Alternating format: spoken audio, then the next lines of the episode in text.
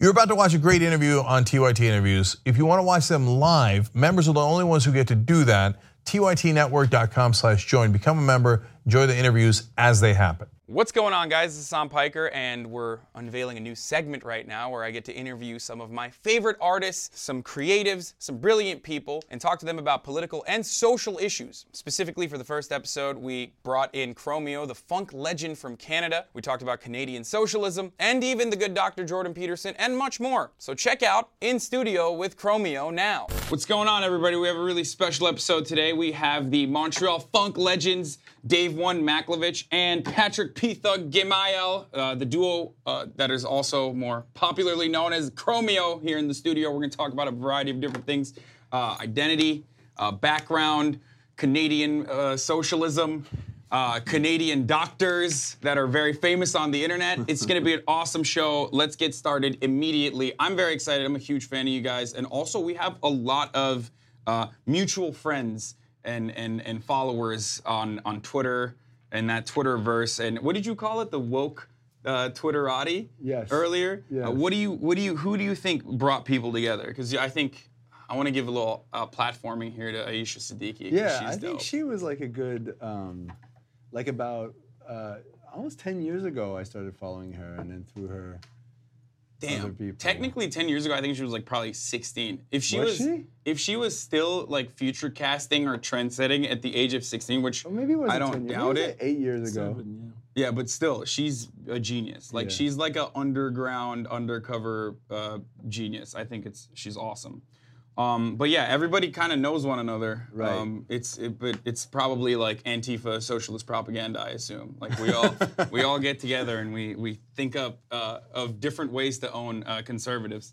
Just kidding. But let's talk about your background. So um, you want to start off, Dave, just to give us a little briefer, because Yep. as you can see, they're fashion icons, they're they're music legends, and we're lucky to have them in the studio. But we're, yeah, lu- we're lucky to be here. We wanted to be here. Um, I am uh, born in Montreal, Canada. My mother is born and raised in Morocco. She's a, a Moroccan Jew. Um, she immigrated to Canada in the 60s. My father is born in Montreal. His family's from Eastern Europe. Um, grandma's from Poland and that kind of um, the old world. And um, yeah, I mean, a, a Moroccan uh, Sephardi and an Ashkenazi Jew marrying in those days was very controversial. It was like cons- it actually considered an, inter- an interracial marriage, so it was crazy. Like the stuff my grandparents used to say to each other and stuff. But um, and uh, we grew up in a French-speaking household at a time where uh, the fight for Quebec independence was sort of had a very xenophobic undertones. So already there was some weird identity stuff growing up. Um, but yeah, so that's my background. what about you, Pete? So I'm uh, born in Lebanon, Beirut, Lebanon, during the civil war that had started uh, in '75, and my father is Lebanese. My mother is Egyptian Italian. Lebanese Christian, right, Pete? Lebanese Maronite, yes. Yeah. Um, so I grew up there most of my childhood until six, seven years old. Moved to Egypt for two years with my grandparents to get away from from the war. That was the first step, and then we moved to Canada when I was about eight years old. How did you guys meet? We met at a French lycée where a lot of, in Montreal, where a lot of uh, people from former French colonies send their kids to, because they have sort of a distrust of the French Canadian. French Canadian system and language. Most it's mostly about the language. the accent because the, the local you know french canadian accent is kind of like alienating to these people who grew up speaking you know post-colonial french Yeah. so they send their kids to a french lycée where it's all french professors and the They french trust- curriculum Yeah, because but also me as a Lebanese kid, I would go to French school in Lebanon. That's how I started, and for me, it, for me and my parents, it just made more sense to keep- continuation? continuation. Yeah. So you guys come from this uh, this crazy uh, melting pot of Mm-hmm. identity and background, and um, and you guys grew up uh, a little political, right? I feel like, Yeah. and and um, let's so.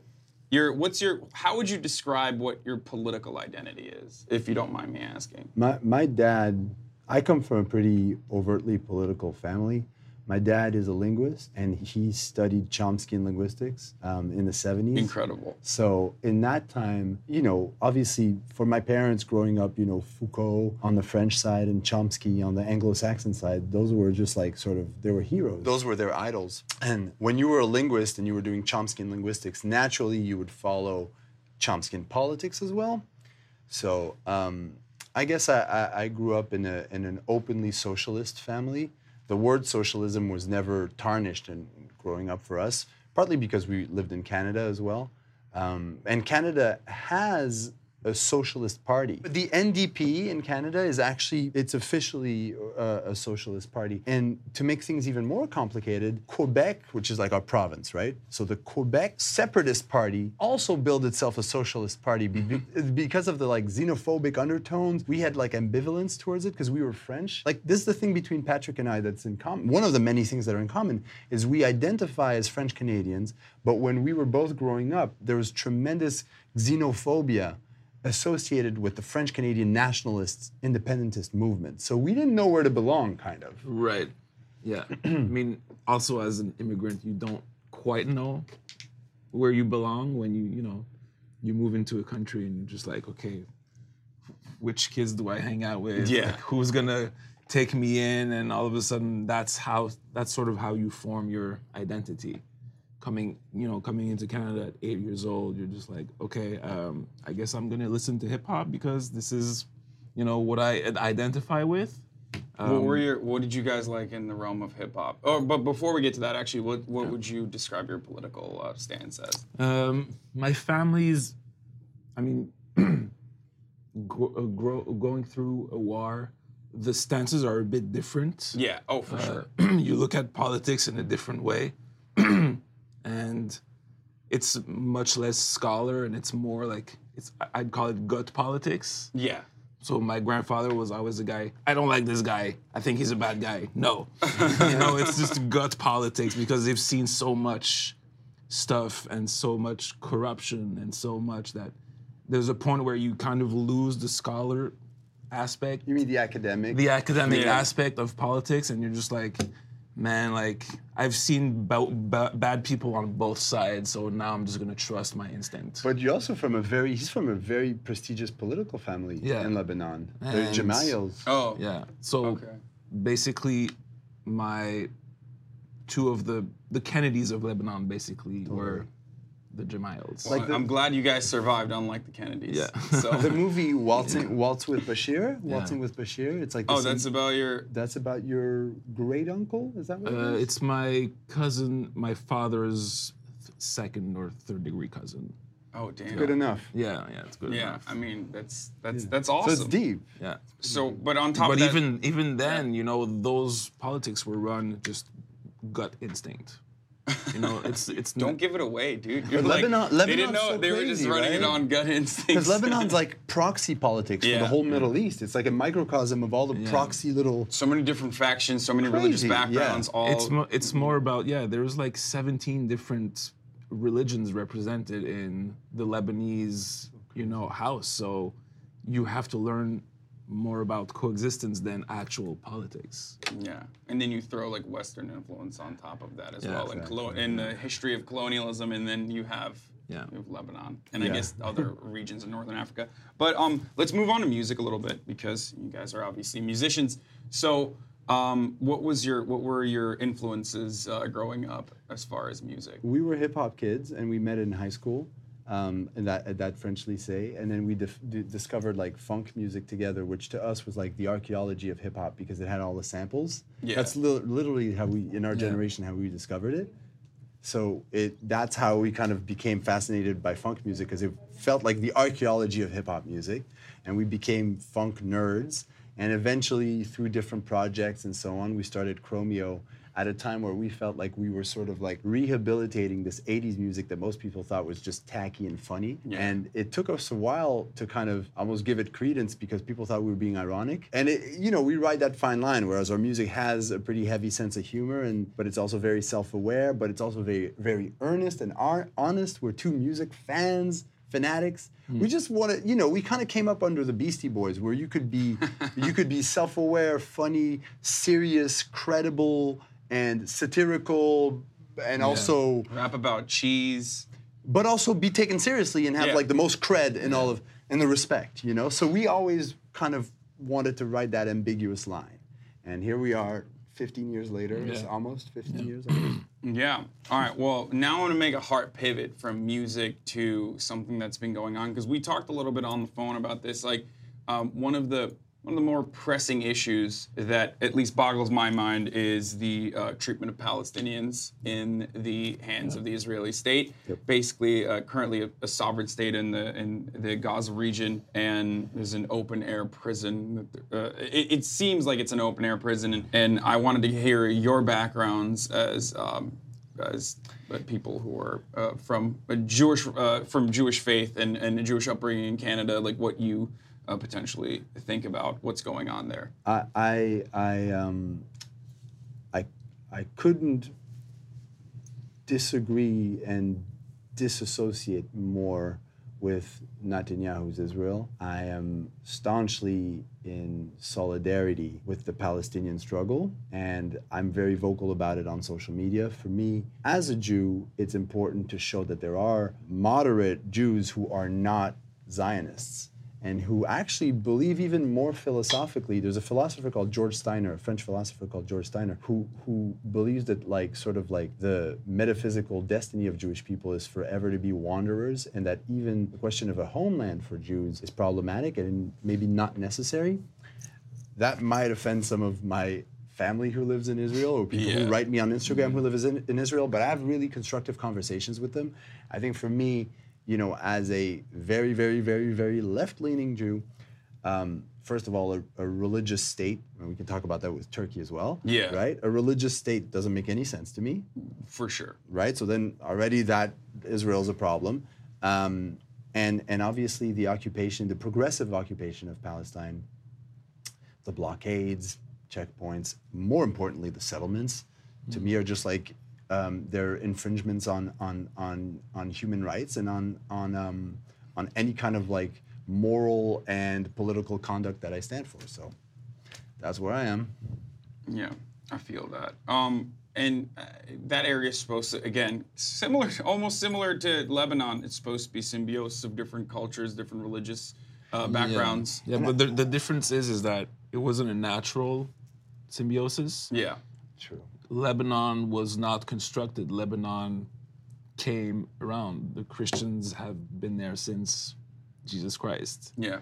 And so were the Muslims, so were the Druzes, so were, you know, the 17 different communities in Lebanon. They grew up together instead of being implanted, moved others aside 50, 70 years ago, and then have, they've never had to deal with such a hard rupture. Like, And Okay. my mom being from Morocco, in Morocco, um, same in Morocco. like Jews and Arabs lived in harmony. You know, my mother speaks Arabic. Her family, growing up, was extremely imbued with Arabic traditions, and so there's, I guess, both our parents come from uh, countries where there was more of a syncretism, and like kind of a coexistence of cultures. Yeah. So obviously, the clashes that we see in Israel are, are very hard for us to accept. Yeah, I mean, we're. I, I feel like we're a bunch of globalists here. So, I mean, that's that's where I'm at at least. Like, I I grew up in Turkey, which is eh, eh, which is the the offshoot of an imperialist power, obviously the Ottoman Empire. But I grew up with uh, not really understanding hard lines uh, surrounding identity because Right. we don't necessarily have that. It's definitely more of a homogenous, or not homo- a homogenous, uh, uh, like a uh, how do I describe this? It, it's it's definitely a melting pot that Right. has been rather successful. Obviously, there's still oppressed minorities Yeah. uh, within uh, Turkey, like the Kurds, but um, Most for the people, I think, identify as Turkish. Yeah, exactly. Before they identify as. yeah, and there's no colorism Muslim, yeah. either, which is very interesting. And I think that colorism is largely an aspect of of, of Western influence or, or colonialization in these in these areas like Latin America and, and Africa. So um, we don't have any of that. So I can dream, and I'm assuming just like you guys can dream of a future where these two, uh, you know, these two sects can live uh, peacefully and coexist. Um, but currently, you briefly uh, mentioned Netanyahu. I think with under Netanyahu, Israel's stance has become increasingly more militant, and I think it's a problem that yeah, and I think it's a problem that extends far beyond uh, just uh, Netanyahu. Now, I mean, all of the people that Netanyahu has appointed into positions of power are also war hawks, and they are also militant. And then on top of that, there's a more conservative, uh, there's a more vocal nationalistic conservative uh, right wing that's uh, coming into power, and uh, I fear that in the aftermath of Netanyahu, who may or may not go to prison uh, for corruption, um, we might have a an increasingly more militant Israel. Yeah, there's there's a there's a New Yorker piece that came out a couple of years ago about that, and what's disturbing about it is that there's a generational turnover in Israel Yeah. where you have basically people who grew up without the idea and the ideal of peace as something in the horizon. If you're in your 20s right now, that was never even in the cards. You grew up with the Intifada. Yeah. You know, mm-hmm. and so it's not even like a distant dream. Whereas people, you know, of our, our parents' generation, they remember they have this kind of golden, idealistic, golden era of, of Middle Eastern politics that they can sort of dream of going back to somehow or of reviving somehow. But if you're too young to remember that, eh, Yeah, exactly. I mean, I I never knew Lebanon not at war. I've never seen that country not at war. So I kind of identify with these kids growing up in Israel and not having ever seen it at peace. Yeah. and it's it's, yeah, it's harder for them to imagine any kind of solution. Um so, but let's talk about potentially uh, America's involvement and influence over what's happening there as well. I mean, because we've seen uh, over the past, I would say, decade that I've lived here, because I've only been living in America for the past eight years, almost ten years. So we all face the same criticism, Yeah, right? Because like yeah. when people want to, when there's pushback against us speaking out, it's always like, well, you're not from here. Yeah. You've only been here for ten years. What are you talking about? Yeah, You're in the same boat as us for that. Exactly, and, and well, you guys are also like you have French accents. You're from Yeah. Canada, so then you're written off immediately. At least I don't have like a Yeah. Turkish accent, Yeah. so people, people are people at first are like, wait a minute, Hasan, that doesn't, doesn't uh-huh. sound doesn't sound like what you look like. I don't know about that, but yeah, usually I, I yeah, it's like go back to your country, you know, white power, that sort of basic stuff. But um, what I was going to say is um, the American influ- uh, the American involvement in what's happening in Israel has also been significant. The reason why I want to talk about that is because are you guys familiar with Ocasio Cortez? Yes. So first, let's talk about uh, her victory and potentially uh, socialism uh, having a resurgence in America Mm. and like socialist principles, not just not necessarily like full tilt communism as someone may Not as at all. A lot of people not might at, think. not at yeah. all full tilt communism. Yeah, um, but uh, in America, especially because of the Red Scare, like people can't differentiate between socialist principles, and mixed economy, and and like full tilt authoritarian, totalitarian communism. Where, Um, ironically, north of the border, there's an example I know. of, of a functional social democracy. yeah. Actually, you know what? E- Before we even talk about Cortez, I actually want to ask you guys something because I've seen a lot of uh, like everyone I meet from Canada is usually super nice. I know that's a stereotype, but is. like it's kind of I for me and for a lot of Americans it's like kind of true where everyone is very polite in comparison to Americans, right? Um, I don't know if that means that they're nice, but they're definitely uh, more polite, especially more polite than like people from New York. Uh, what I was gonna say is, but then there's always the other side of things where they have like really fascist leaning political commentators that are they're just I feel like it's a hotbed for that Well, Canada. Stephen, Stephen Harper. Before, um, yeah. you know, Um, Ste- Stephen, Before Peter, Peterson, Stephen before Harper, Trump, yeah. Stephen Harper, he was, Yeah. our, he was our nightmare. yeah, and then you have and then you have pundits like but I'm talking like white nationalists. Oh, what's Homegirl's name? Um, Lauren Southern. Yeah. I think Faith Goldy is from Canada as well. Um, these are all like people who originally propped up uh, as like libertarians. Yeah. American libertarians, even though they were Canadian, and then they decided like, uh, you know, screw the whole libertarian thing. We're fascists now. Or I feel like that's the case for a lot of people who use the, the term libertarian. That's Yeah. why that term's a slippery slope. either either you go from libertarianism to like socialism and you make a full like a, a full 180 shift uh, in your perspective or you go from libertarianism to anar- anarcho-capitalism to inevitably fascist Yeah. uh, leanings inevitably Yeah. to like uh, you know an ethno state i don't know why that happens but um, but yeah, what what's up with that? Why is why is Canadian politics so extreme? With every example that we've seen, it's like either people who believe in socialist principles, or then you have on the other hand, you have people who are like, no, we, we should have a white only state. I'm gonna go to South Africa to make a documentary about white genocide. yeah.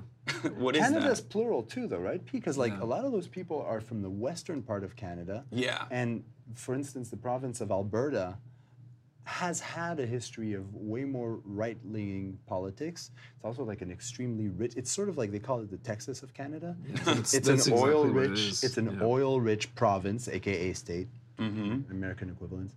And on, on the western side, there's been, and also there's a there's um, um there's a wealth inequality in Canada where a lot of the western provinces felt like they were paying the bills for the eastern side, Quebec, the Maritimes, and we have we in Quebec have the cultural specificity. We're French, but it's a super poor province. Mm. So those are the internal dynamics that I, I think contributed to give rise to like this Canadian right wing thing.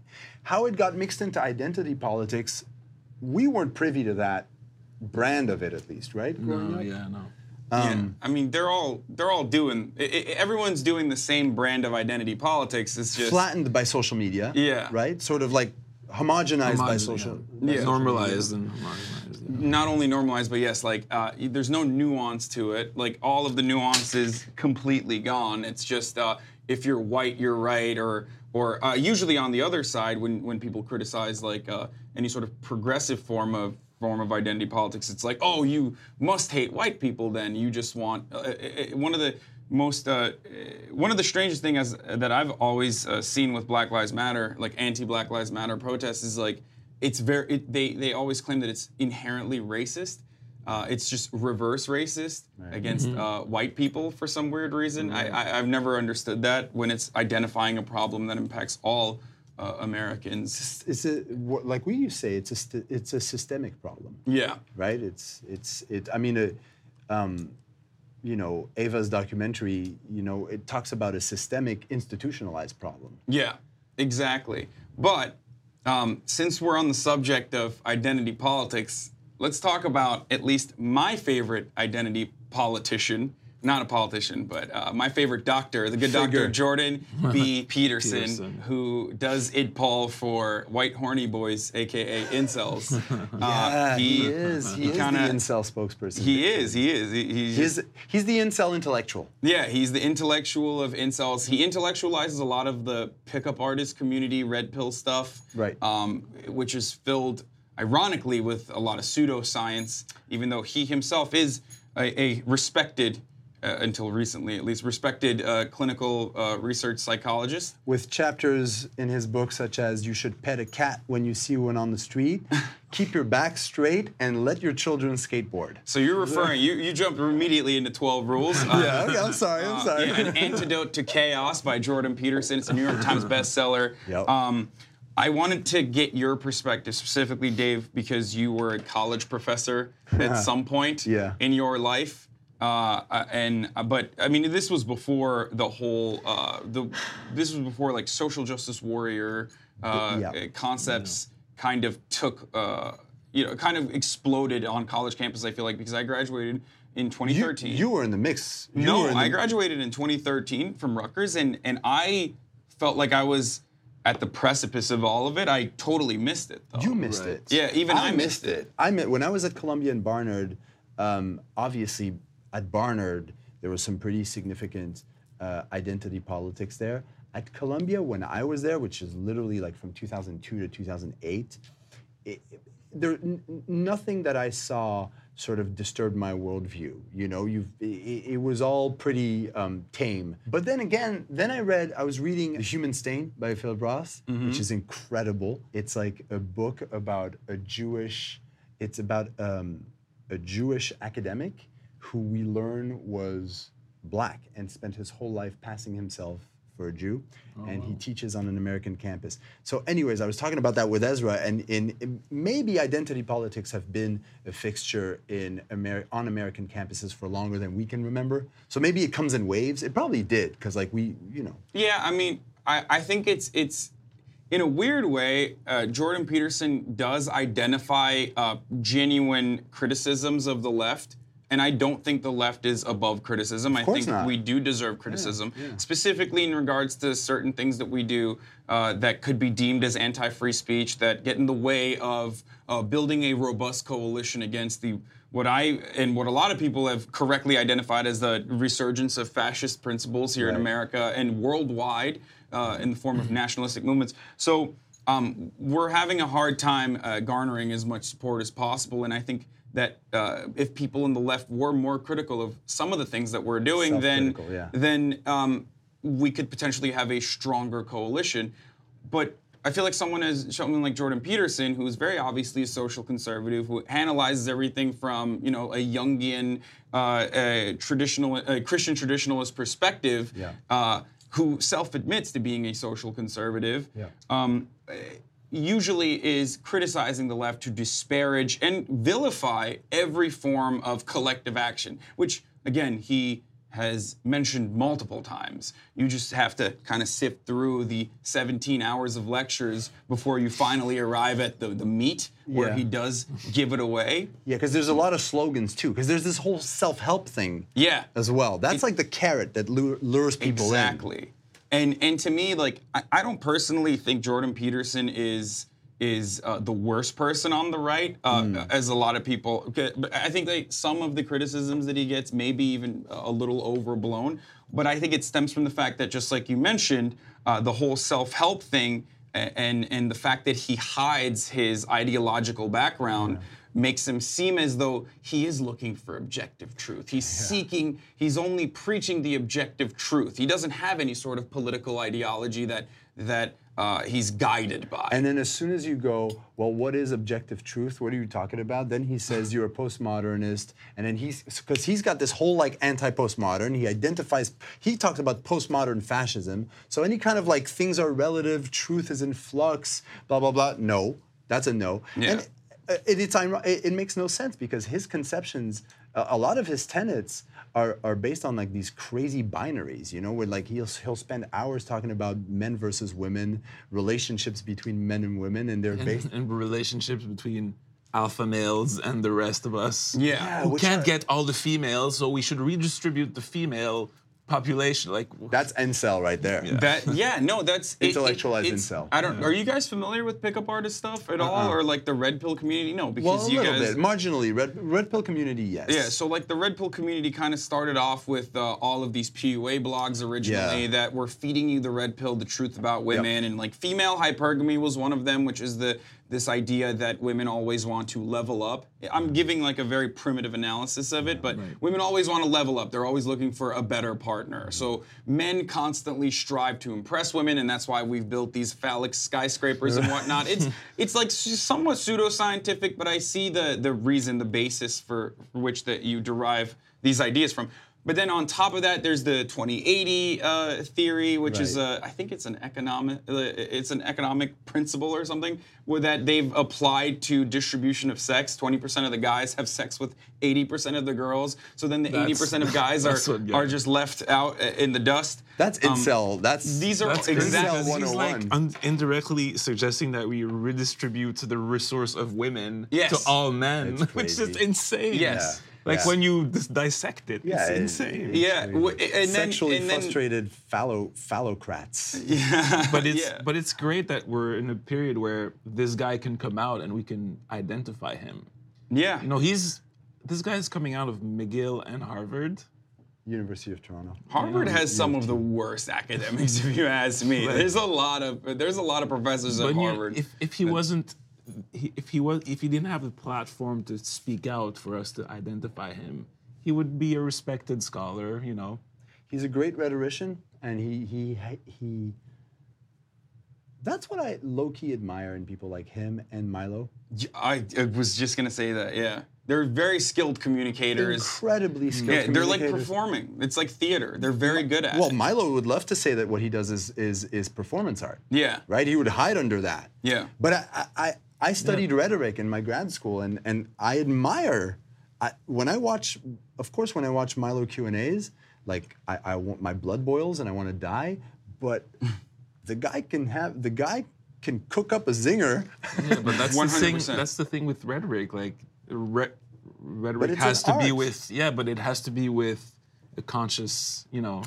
Ideally, well, not not not in a pre not 'Cause in you a pre-Socratic way. I wish there was someone on the left who was Was as yeah. as sort of Adept and, and virally yeah. eloquent, Yeah. let's say, for lack of a better term. Yeah, I'm trying. It's not Yeah. working, you guys. No, it I'm not gonna lie. It is. No, it no. is. So- it is. That's why we. Yeah. I don't. I don't anyways, that's why we like you. No, I uh, like there is there is definitely this this. No, but what you- you- you're it. You're you close said- to it. Oh well, thank you. I don't think so, but uh, On your way. What you just mentioned about uh, even analyzing uh, someone like Milo and being able to see their strengths and Yes. analyzing someone like like I've that's the that's the way I grew up. That's that's I, I analyzed all of these people who I thought were successful, especially in American political discourse. I looked at Stephen Steve Bannon. Yeah. Once he uh, came to the forefront of political discourse, uh, Milo Yiannopoulos.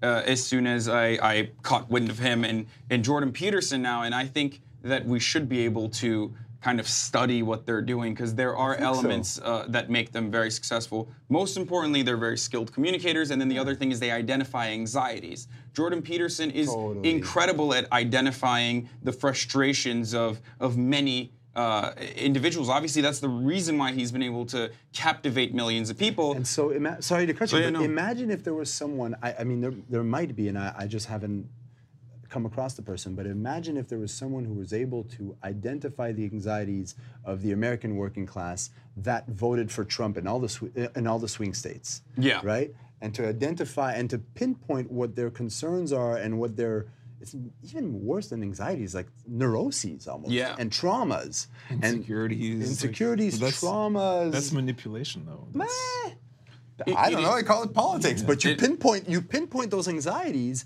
and you make a very a compelling, nowadays viral compatible Yeah. performance and argument and discourse around it, and then the left will have a, a- a- would have a chance to sway these people back. Yeah, but we also in America, especially, we have a we have levers and power set in place in order to continue uh, down the same trajectory that we're going. Uh, On the left specifically, the Democratic Party is an institution that is far too powerful that that is completely given up on leftist principles. Um, there was a, I guess like McGovern is like one of the la- or Ralph Nader, but he ran as independent. Like we had Lebanese. we had certain, um, you know, we had certain uh, uh, political figures that prop up every 10 years or so Yeah. that immediately get squashed by the democratic institution. And it's been incredibly difficult to, to push for more progressive messaging, especially from a, a fiscal perspective. Because, Yeah. like, fiscal, uh, like, so many people that I know in America were, are quick to say, oh, I'm socially progressive, but you know, I'm Fiscally fiscally conservative. conservative. There was a meme about that last week. Yeah. You said, I know. I was gonna didn't it. repost it. They drive me nuts. Yeah. That that thing drives me nuts. Or like, what is it? There's It's like, oh, you hate the problems that are created, but you also you also don't mind the the reason why those problems are in place. Or in, I- I in butchered it, European, but- in, no, but that's what it is. And or in European parlance, it's I'm uh, economically liberal and socially liberal. Yeah. Right? Oh, liberal. yeah, because liberalism Liberal is like completely different in Europe. liberal, terms. liberal yeah. in Europe meaning capitalist, but capitalist. also you know sort of like the the the Economist rides that line. yeah. where for them the free market solves everybody's problems, but also they they have this kind of like pseudo open-minded liberal in American sense political slant. Yeah. I don't like you say. I don't think the two can be compatible nowadays. Yeah, no, I it's it's the tech the tech world is actually a pretty good place to Totally. to, to identify that because they're like, oh yeah, no, if you're 100%. trans, gay, uh, black, white, doesn't matter, come through. We will use you as as serfs, basically. Like we'll create a tech serfdom. It's just more labor for us, so we don't mind. Um, but yeah, look at how how open-minded we are as we exploit everyone around us. Um, you know uh, deflate wages as best as we possibly can and create an environment that is inhospitable for people that are making over 200 uh, $250,000 a year. I'm referring specifically to San, San Francisco, and the right? homelessness issue there and and uh, like how terrifying the demographics are over there, like how that demographic change has been so rapid and so 80 significant. The city's so $80,000 a year. In a Yeah. city, so $80,000 a year or something. I saw a crazy stat that $80,000 a year was low income now. One hundred percent. I think uh, it, it's like the median is uh, one hundred and seventy thousand dollars. That's insane. And people look at that and we- think like, this we- is good. Like people look Right, at that and right. think like, oh, well, we have more thousands, right. uh, m- more thousandaires. I think it's the it's the I'm gonna butcher this quote, but and we also have to wrap up. We have five more minutes left in this, Ah. unfortunately, which we're just getting started, and it sucks. Yeah, I want to do this. I want to do like a longer conversation Yeah. with you guys for sure. But um, it was the it's the butchered Steinbeck uh, quote that I love that I always mention, and it's um, uh, it's uh, socialism will never work in America because uh, the people of America don't see themselves as an uh, exploited proletariat, but temporarily embarrassed millionaires. Right. And um, obviously, like Great Depression era, it's it's a paraphrase quote. That's not he doesn't ex- he doesn't actually say that, but um, you know only, I love that. only in New York is there something that's akin to the French, what they call in France, the caviar left. Yeah. Right? Yeah. Oh, or, or champagne socialists. Champagne yeah, socialist. exactly. The caviar left. That's hilarious. I love that. Yeah, but I mean, Obama uh, recently gave a, a, a speech at, for at the at, the Mandela Foundation, I Oh, think, yeah. and where he talked about income inequality, which is interesting because I think he exacerbated income inequality in America uh, greatly by uh, taking Bush's uh, tax cuts that were supposed to sunset in his Right. reign and, and solidifying them, even though he was uh, he was criticized heavily and not increasing corporate uh, the corporate tax rate or or the tax uh, rate for the one percent in any meaningful way. Um, but you know, he's the, the elites are talking about it.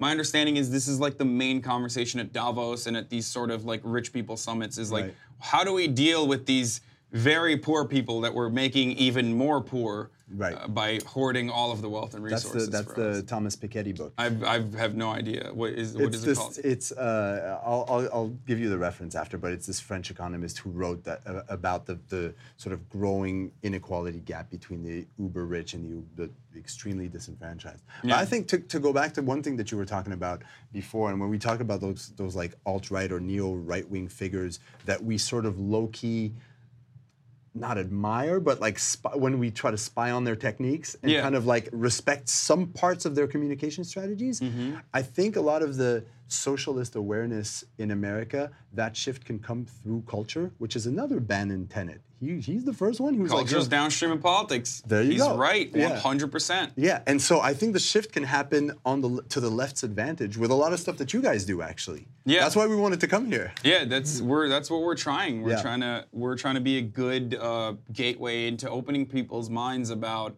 um, like certain realities revolving the economic system that we're living under. But through a contemporary cultural dialogue. yes, And a and a and a and yeah, a millennial friendly. not like democracy now is what you're saying, which Right. is great. I love Amy Yes. Newman, but like Yeah, yeah, yeah. democracy now is viewed by what like four people. Yeah. like four four like uh, like communist Jews living in like Idaho or whatever are like the only people are the only people still giving money to democracy now. Unfortunately, this was incredible. Thank you guys so much for coming, I hope you. we can do a us. longer It's conversation Yeah. down the line because uh, this wasn't enough for me. I don't know No. if it was No, enough for didn't you even guys. get to Sacha Baron Cohen. Yeah. You didn't get to Sacha Baron Cohen. Oh shit, you're right. All right, well, check out Head Over Heels, Chromeo's fifth uh, studio LP. They're incredible, and I hope you guys had a great time. Is there did. anything else that you guys No, want to this say? is great. It's great. We're content. Thank you. All right. Yeah, thank you Thanks for for having having us. us. If you like this interview and you're at the end, so apparently you liked it a little bit, thank you for watching. We really appreciate it. You can watch them live as they happen if you're a member. Only members get that.